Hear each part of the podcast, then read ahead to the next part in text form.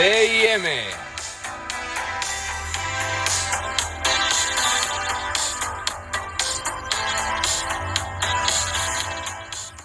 Muy buenos días, tardes o noches, dependiendo a qué hora estés tú escuchando este podcast. Bienvenidos a un nuevo capítulo de CIM, donde nos gusta hablar de las novedades cinematográficas y musicales alrededor del mundo. Hoy decidimos hablar sobre algunas películas nominadas al Oscar y sus elementos, y estas películas son Soul, El juicio de los siete de Chicago y Sound of Metal.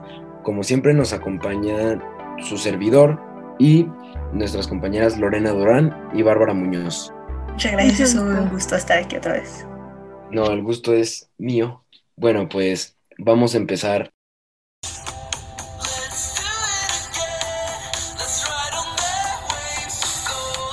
Cine.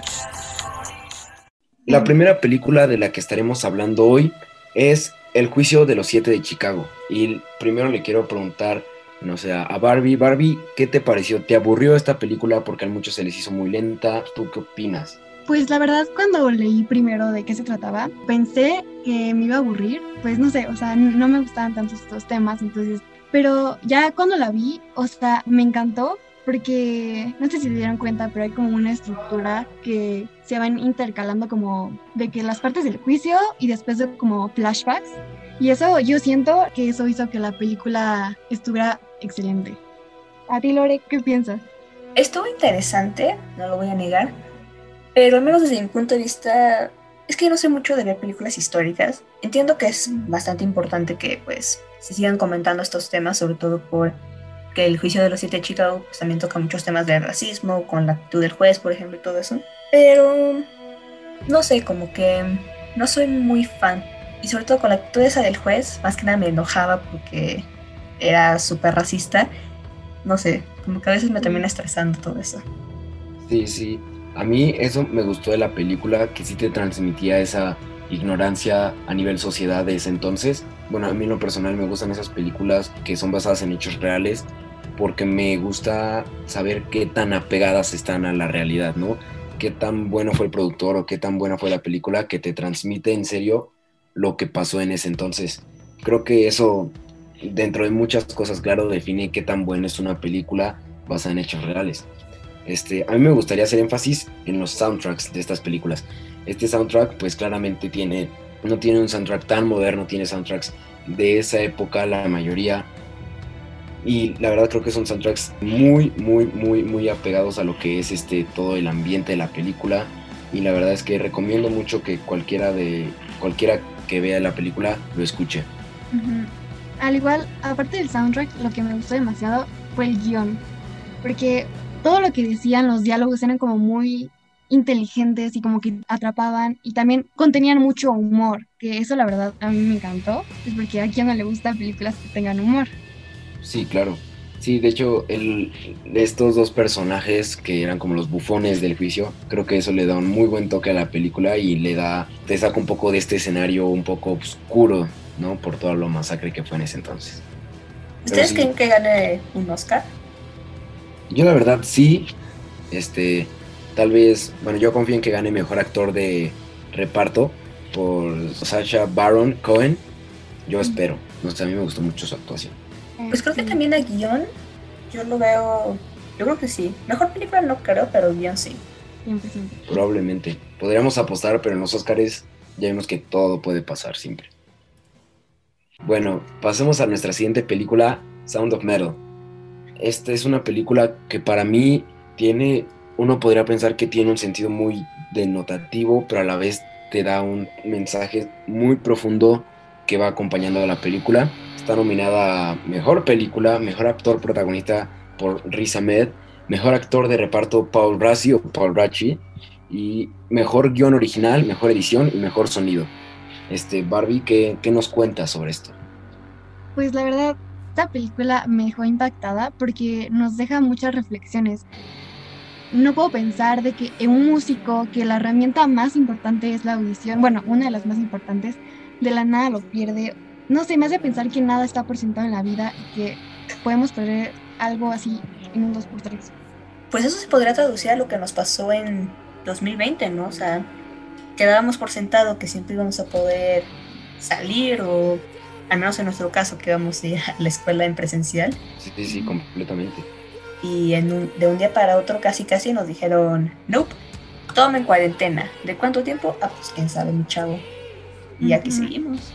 Sí, sí, sí, y afortunadamente, digo, al final creo que es una película donde te muestran un duelo, el duelo básico de una persona que lidia con un problema de su vida, nada más enfocado al, al mundo musical, pero aún así creo que, como les dije desde antes, eso te hace darte cuenta de qué tan buena a veces es una película y sus actores, porque a pesar de que uno diría, bueno, si es un es una historia que yo pude haber escrito, ¿no? O sea, alguien que se queda sordo y ya, pero cómo lo hacen en la película, todos los detalles, lo- los actores, cómo te presentan los escenarios, este, el tipo de fotografía, que hacen que te metas a la película y sientas hasta, bueno, en lo personal sentí esta, me sentí hasta depresivo durante la película de cómo empaticé con el personaje.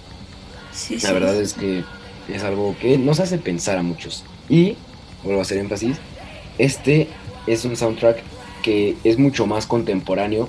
Este sí lleva mucho rock el soundtrack, este mucho instrumento de metal por obvias razones y todo eso, pero a la vez es un metal, o sea, usa un soundtrack de sonidos de metal, pero muy soft, muy suave, no toda la película es con mucho rock y eso me gustó mucho e igualmente lo recomiendo.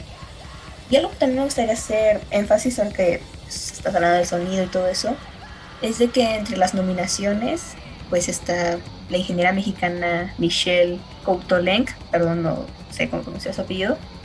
Personalmente, no sé, como que me da mucho orgullo que se demuestre el poderío de los mexicanos, sobre todo de una mujer mexicana. Es como.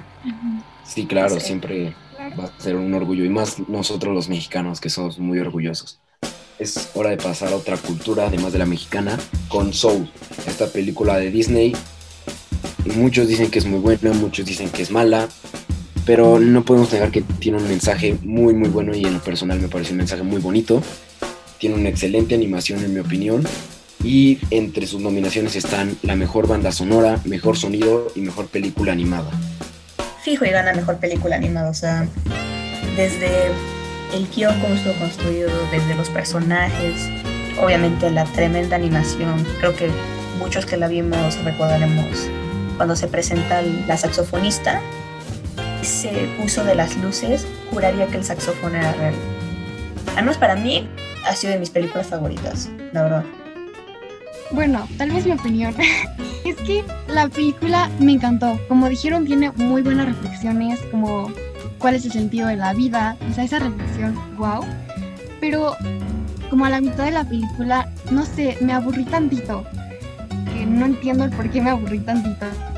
Todo lo del final, ahí ya me gustó más el final, pero el, el medio no, me aburrí tantito. es una película lenta, pero no olvidemos que es una película animada, está enfocada más a los niños, más que nada, ¿no? Y creo que a pesar de que puede parecer lenta, siento que te entretiene. O sea, yo sí estuve entretenido toda la película.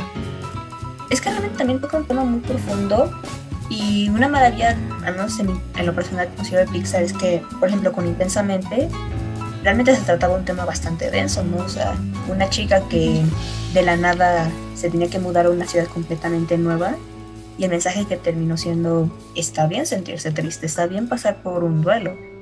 Y en este caso se presentó al propósito de la vida, que es una de las mayores preguntas, de una forma muy sencilla, pero que dependiendo, supongo que del rango de tu edad o en la situación en la que te encuentres, te pega diferente, porque hay etapas en la vida en las que estás tipo, ¿y ahora qué demonios hago? Que sigues un sueño, como el del personaje principal, que él deseaba con todas sus fuerzas tocar en una banda de jazz y cuando por fin lo logró se quedó como, ¿y ahora qué?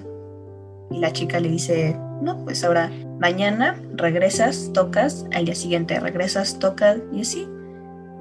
Creo que a pesar de ser un tema bastante, bastante denso, lo manejaron bastante bien.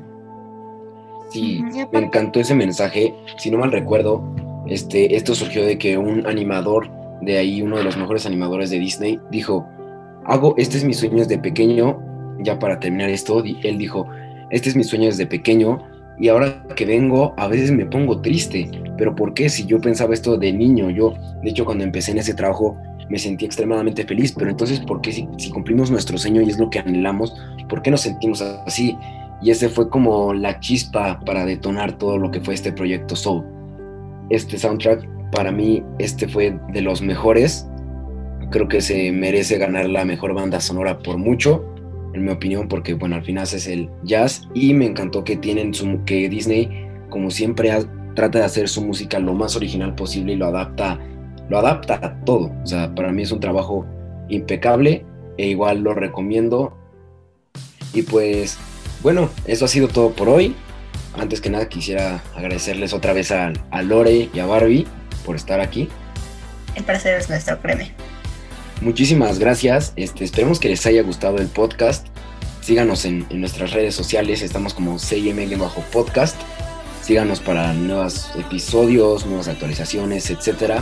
Y bueno, pues como siempre, nos vemos hasta la próxima. Muchas gracias.